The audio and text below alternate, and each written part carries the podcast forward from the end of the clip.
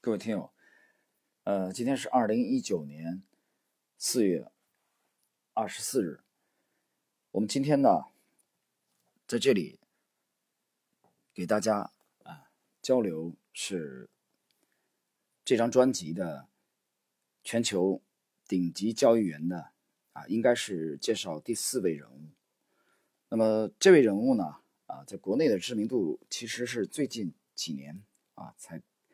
这个名声显赫，其实呢，这位前辈呢，啊，在美国华尔街，啊，已经早就功成名就了。那么他就是美国奥本海默基金公司的呃高级基金经理李山泉先生。啊，这李山泉呢，他是华人。那有人说，今天为什么要介绍这位？呃，介绍李山泉的经典的投资的大手笔之前啊，我们简单要介绍几句这个奥本海默基金啊。其实作为 Q 费来说，奥本海默的规模并不大啊，它其实声名鹊起就是从贵州茅台这一战开始的。大家想一想，作为一个这个规模并不是啊很大的这个 Q 费，奥本海默从二零一八年的四季度开始进入贵州茅台，到呃一四年啊，抱歉口误，一四年的四季度到二零一八年的四季度，五年的时间，奥本海默这家 QF 在中国的 A 股的二级市场，五年之内只参与了五只个股的投资，啊，平均一年就一只。而且这其中呢，最辉煌、最鼎盛的就是贵州茅台和恒瑞医药啊，包括伊利股份。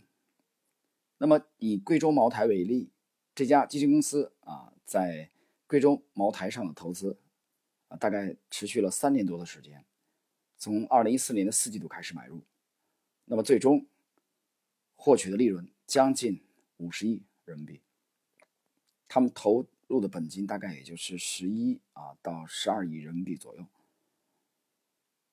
所以奥本海默的手法非常的啊另类，效果啊可以说震撼了整个啊基金界。那么在介绍李胜前先生之前呢，我们简单的还得说两句啊，这个这个名字有人说觉得很熟悉，对。啊，如果你对这个军事啊有一定了解的话，呃，应该不会陌生。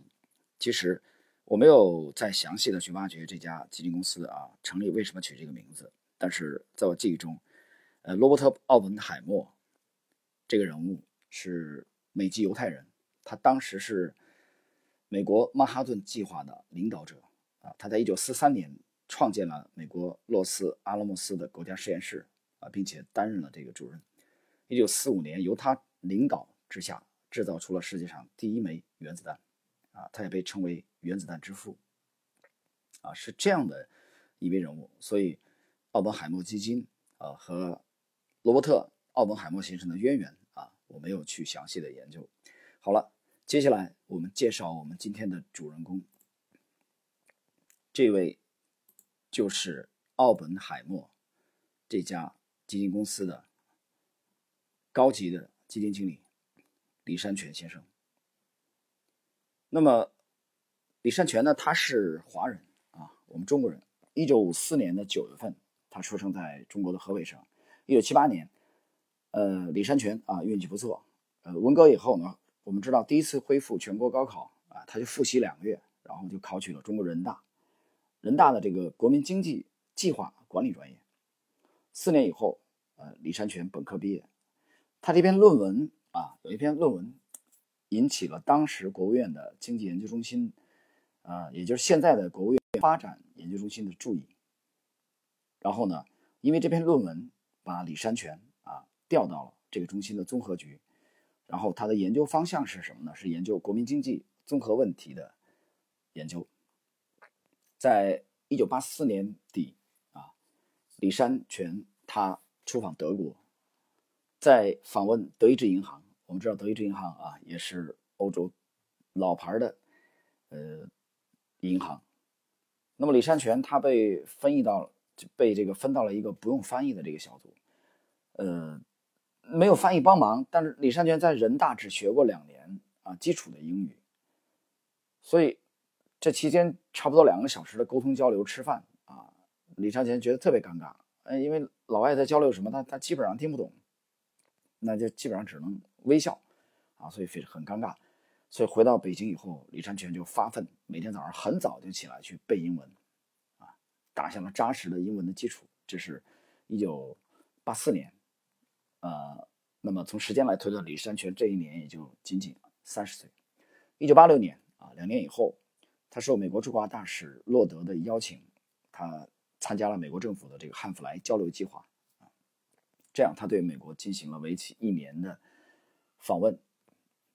一九八七年九月份啊，他再度返回美国来攻读这个学位，在八九年获得了布兰德斯大学的国际金融学的硕士学位。同时呢，他还在波士顿大学攻读博士。就在攻读博士期间，李昌钰先生被美国的阿凯点投资公司录用了。啊，这时候他开始尝试去来做投资管理。这一年呢，我们看他五四年出生啊，八九年，那他已经三十五岁了。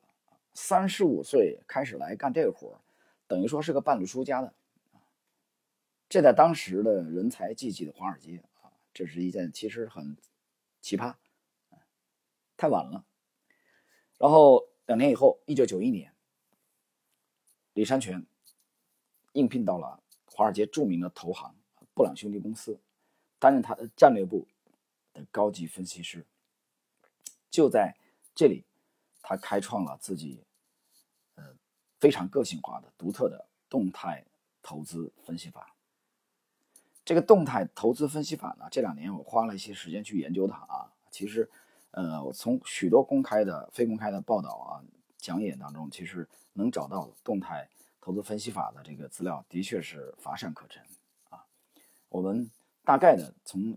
公开的啊，非公开的这些资料里边来推断，它主要是侧重于对，呃，对市场对股票的预期啊和公司啊之间啊公司的这个成长性、业绩的变化这两个因素的分析。然后呢，它期间结合使用了数量分析啊、基础分析和技术分析的方法啊，这基本上就是李山泉的这个先生的独特的这个动态投资分析法的特点。一九九五年十一月份，那么李山泉被挖到了奥本海默基金公司担任基金经理。把他挖到奥本海默的人就是叫比尔·威里贝啊，这位当时是刚刚到奥本海默基金公司担任全球部啊主任的这位。然后李善泉到那边以后呢，主要负责奥本海默环球股票投资的这个管理工作。这是，那么接下来我们简短的介绍一下啊，这家基金公司啊，奥本海默的这个规模啊，其实并不是呃很大。这家基金公司的规模啊，并不是一家啊规模特别大的。基金公司，但是呢，它是其实在业界的名知名度啊还是非常之高，只是在被国人所了解啊，也就是最近的两三年啊，许多的啊还才会有一些啊这个这个投资者啊知道这个名字啊，知道有这家。这个投资公司的存在，原来根本不知道啊！你想，我们的 Q 费有很多啊，知名度很高的，比如说 GIC 啊，比如说德意志银行啊，比如说这个呃盖茨美琳达啊基金啊，比如说这个呃这个 Morgan 等等等等，许多这种更为的这个这个知名度更高一些。那么我们来看看。刚才呢，我们介绍完了李山泉先生的这个经历啊，主要的这个经历。呃，接下来呢，我们就来看以李山泉先生主导的澳门海默基金啊，这家 QFI 是怎么样在中国的 A 股市场掘金的，而且非常另类独特的这种投资方法，获得了超额非常丰厚的这个收益。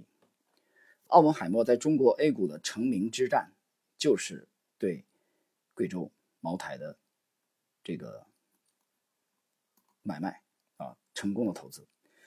呃，讲到这个投资呢，我们必须要回顾一个背景啊。茅台许多的这个投资者都不陌生。我们知道，在一二年，中央当时呢，这个搞这个呃大力反腐啊，主要是来整治这个三公消费。这种情况，茅台呢股价呢不断的创新低，而且整个 A 股的白酒板块走势都非常的疲弱。呃，当年的秋天啊，九月份，那么有私募基金的合伙人董宝珍啊，还和另一位啊，另一位这个这个名人打赌啊，他说如果茅台的市值跌破一千五百亿，这个董宝珍先生就裸奔。后来裸奔没裸奔，我也没求证这事儿。但是呢，茅台在一三年股价下跌到了一百二每股。茅台的市值也跌破了一千五百亿，这是二零一三年。那么在二零一四年的一季度，有一家 QF，就是香港的易方达基金开始买入，当时已经买入啊，占到了茅台的第三大股东，占它总股本的百分之一点一。但是从一二年开始呢，国内的公募基金开始大批量的撤离茅台啊。那么，到一四年初的时候，茅台创出了新低，一百一十八。就在国内的基金大幅度的持续的卖出贵州茅台的同时，啊，海外的 QF 开始蜂拥而入，买进贵州茅台。这其中两个代表，一个就是刚才我提到的 GIC，啊，GIC 就是新加坡政府基金，它在二零一四年的二季度开始陆续。买入贵州茅台，等到二零一四年的四季度，我们今天要提的澳门海默的神话啊，李山泉先生主导的澳门海默基金开始重仓介入贵州茅台。就在四季度，奥本海默持仓啊贵州茅台从之前的零变为了六百六十三万股，这是二零一四年啊四季度。那么从四季度进入之后，奥本海默基金六百六十三万股的这个底仓基本上就没动，后来有加仓。那么茅台也后来一路的创新高，到二零一八年的三季度的季报的时候，我看到奥本海默已经不再持有贵州茅台，整个这个投资周期，奥本海默基金获利。超过百分之五百，啊，那么我们详细的来看一下奥本海默在 A 股的独特的方式，非常另类的方式。奥本海默我刚才讲了，它并不是一个规模很大的 QF 啊，它是开始的时候获批的额度啊就两亿美元，两亿美元你按当时的汇率来算啊，大概也就是。十二亿啊多一点人民币的额度，大家想一想，我看到的数据是，澳门海默是在一四年的六月份啊，刚刚获得两亿美元的投资额度啊，被外管局批准啊，我们外管局到当年的四季度，澳门海默基金已经出现在了贵州茅台的十大股东的当中，它持仓是六百六十三万股啊。所以这样，我们大概的可以推算出，澳门海默基金在二零一四年四季度介入贵州茅台的成本，大概是十一亿人民币左右。那么第二年，贵州茅台六零五幺九实施了这个十送一股派四十三点七元的这个分红政策。这样的话呢，那么澳门海默持有的六百六十三万股就变为了七百二十九万股。而且，他拿到了这个两千九百万的这个分红，然后一六年啊，就是奥本海默进入的这个第三年，贵州茅台又实行了每十股送六十一块七毛的分红政策，这样的话呢，奥本海默呢又拿到了四千五百万的人民币的分红。啊，四千五百万，前面是一个这个两千九百万，啊，你这样一算，就等于是七千四百万的分红。到二零这个一六年三季度，啊，我看到的数据是，奥本海默呢减持了六十万股左右的贵州茅台，减持。这个减持呢，我看了一下它当时的这个股价。啊，茅台那个平均的股价，我们估算了一下，大概在三百元左右啊，三百一、三百一十元左右。这样的话呢，奥本海默这一次的减持呢，他获得的现金是一点八亿左右。一七年我们知道那年大白马涨疯了啊，就在这个疯涨当中，奥本海默基金开始减持茅台。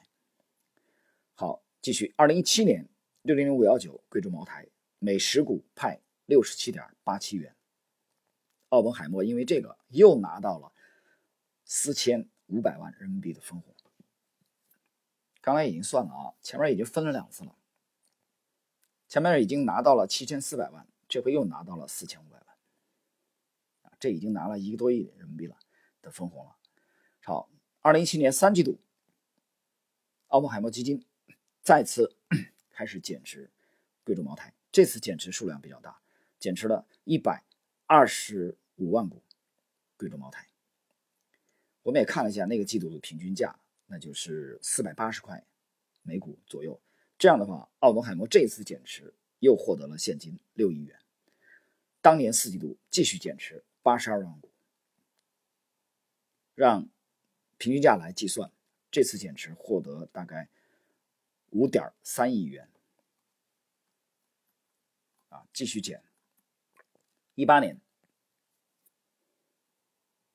小幅度持有贵州茅台，但是在一八年的一季度继续减持贵州茅台，奥本海默基金减持的数量达到四十万股以上，那减持获得的金额是三亿元左右。到二零一四年的时候，我看到的数据是奥本海默基金还持有四百一十七万股贵州茅台，啊，市值大概是三十一亿左右。到二零一四年的三季报，贵州茅台的十大股东。已经没有奥本海默了。那这样的话，从二零一四年四季度进入奥本海默这家基金，从贵州茅台这一个股票啊，单一股票分红就拿了将近一点二亿人民币。减持贵州茅台，他获得的现金啊超过十六亿人民币。他第一笔的投资六百六十三万股，当时本金。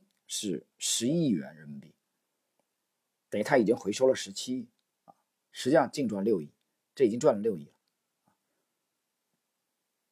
那么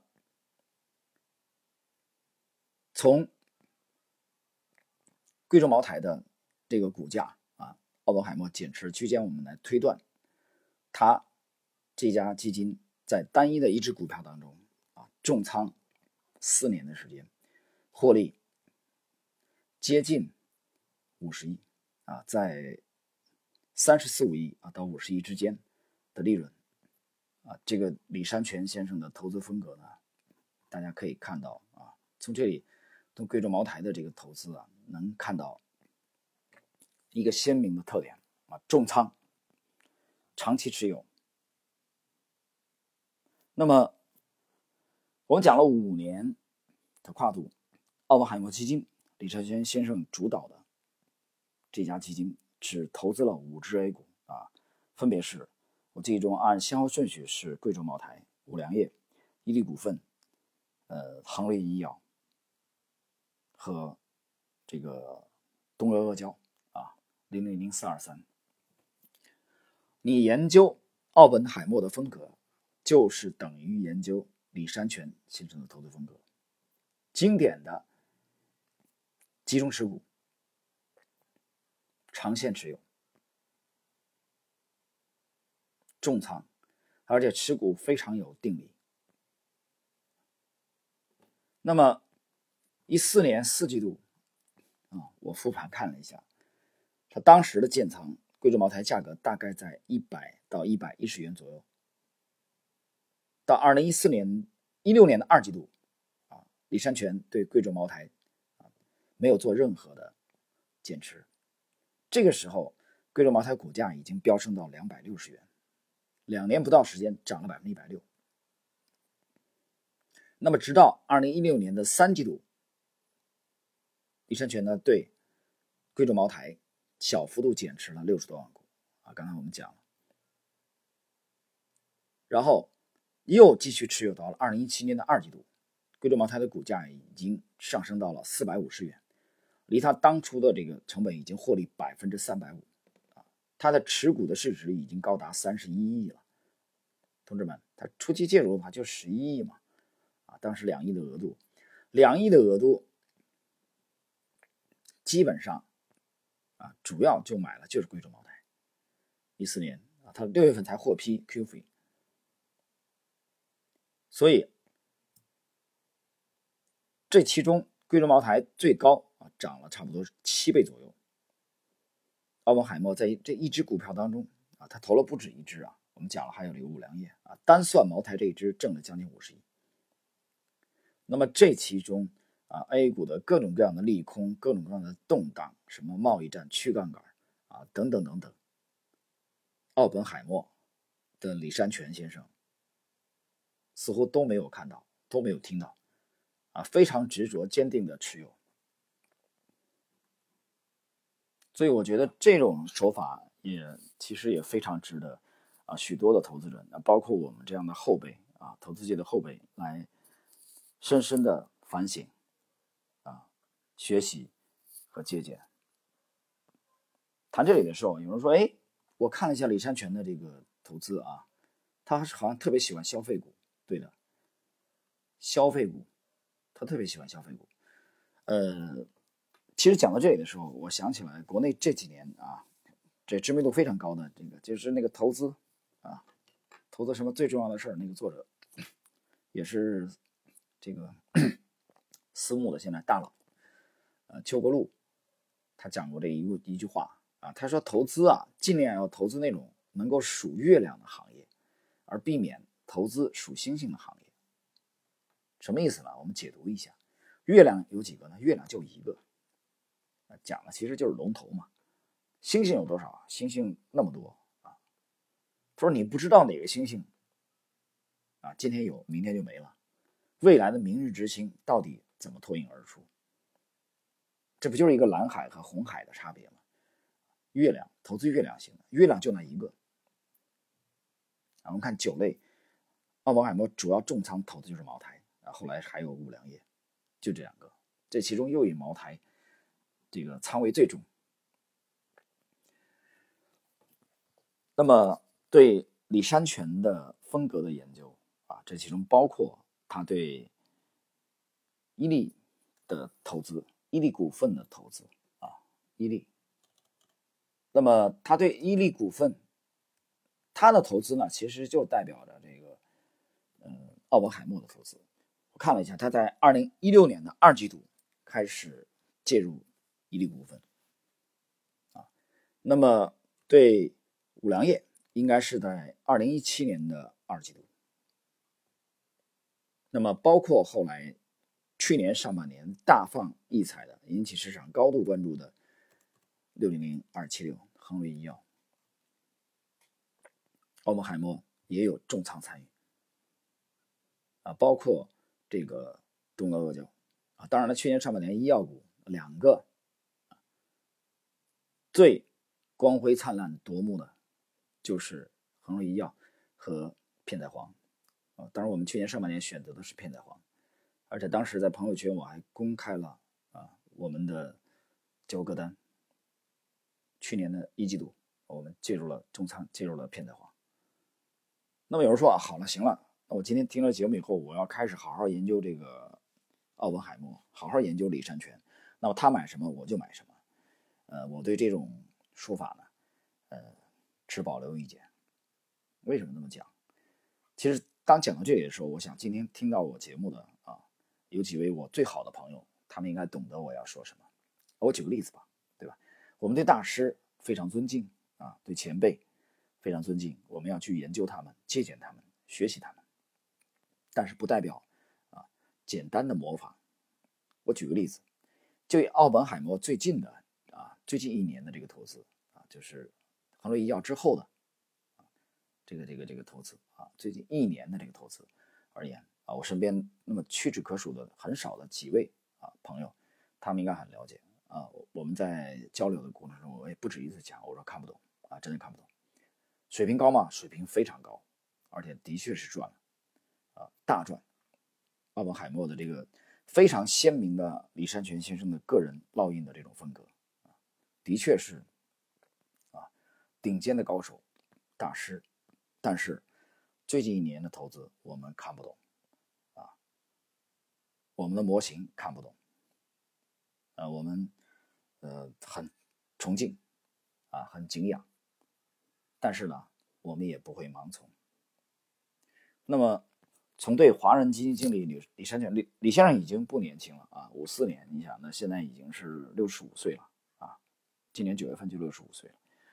那么这样级别的投资大师和超级的交易员啊，我记得他他这个有一度还是他对黄金行业非常的了解啊，黄金啊，在黄金行业也是一个一位顶尖的这个投资高手。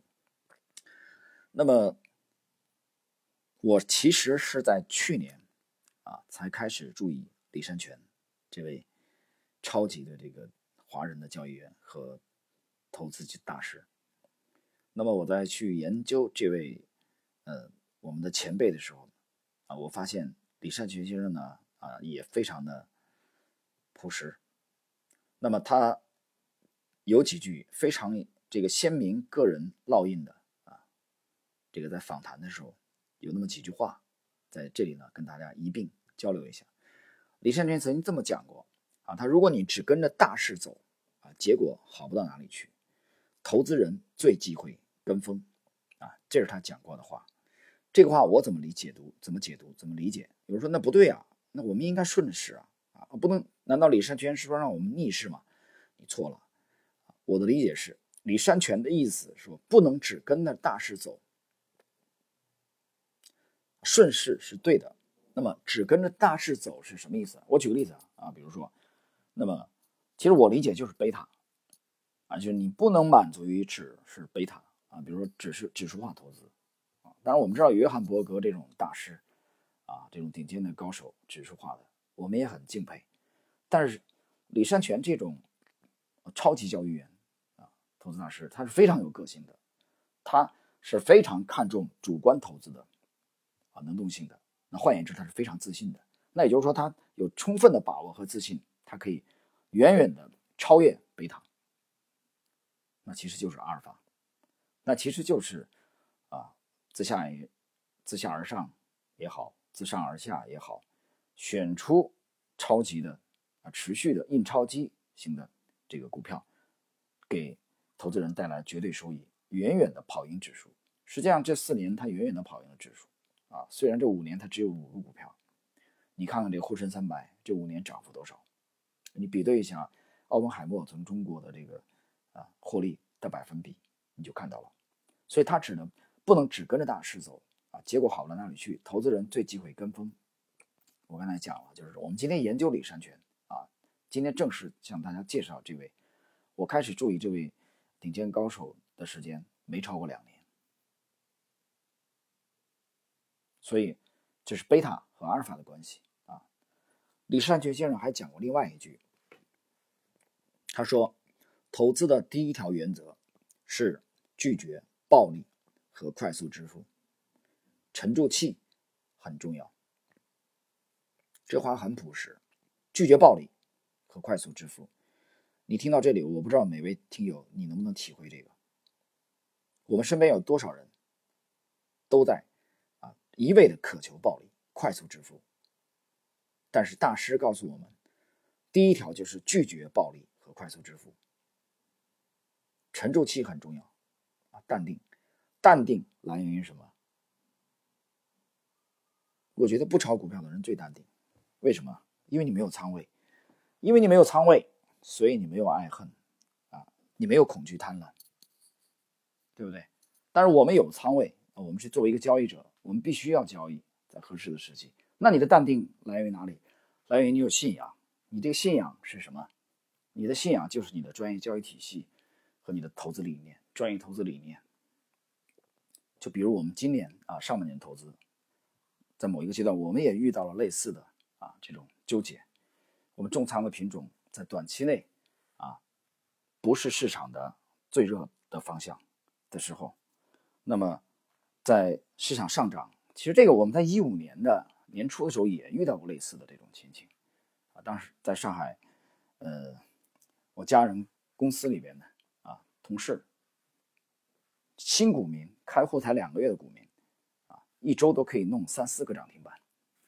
最搞笑的是，我朋友开车去这个崇明岛买西瓜，啊，临上车了，卖西瓜的都向他推荐股票，啊，给他推荐两个股票，结果有一个第二天还真涨停。卖瓜的人推荐的股票都能涨停，在二零一五年上半年。市场就狂热亢奋到那样的程度，但是呢，像我们这样几轮的牛熊从市场当中熊市当中生存下来的人，反倒在一度啊，并没有那么耀眼的业绩。那比如今年也是，我们遇到了类似的场景，从底部这样的垃圾型的股票，被这个风险偏好驱动。之后的这种放水，猛烈的这种上涨，呃，讲心里话，我们也一度的眩晕。你说，你说心里完全心如止水啊，一点点波动没有，那是假话。但是最终，我们知道坚持坚守的重要性。我们知道，我们的模型和交易体系在市场当中一定啊。会有轮回，会轮到我们的标的，光彩夺目的表现。所以，对很多业余投资人而言啊，解读大师并不是盲从和一味的单纯的模仿。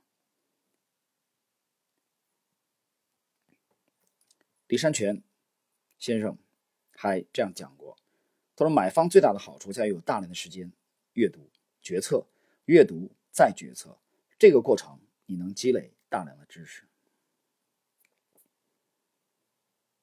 那么这一点和我们之前讲的沃伦·巴菲特啊、查理·芒格啊这些杰出的人，包括这个富兰克林啊、本杰明·富兰克林这些呃人中的龙凤的观点是非常类似的。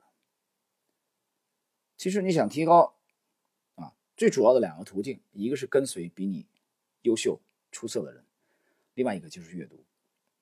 啊，李善权在这里再次强调了阅读的重要性。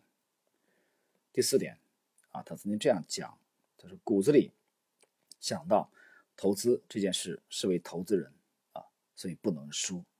这个他讲的是信托责任，其实信托责任就别人把钱委托给你啊，这点其实非常遗憾啊。我觉得这个在自己的这个风格啊不成熟的过程中啊，其实啊也是有这样的。虽然从自己的主观能动性啊。还是想控制风险，但是呢，你在那个你风格比较稚嫩，或者没有完全定型，或者你的这个呃交易还是比较波动、缺乏稳定性的这个过程中啊，你也难免给家人和朋友啊带来一定的伤害。我觉得这点也是非常非常的遗憾。好了，朋友们，今天呢，我们利用这点时间跟大家介绍的。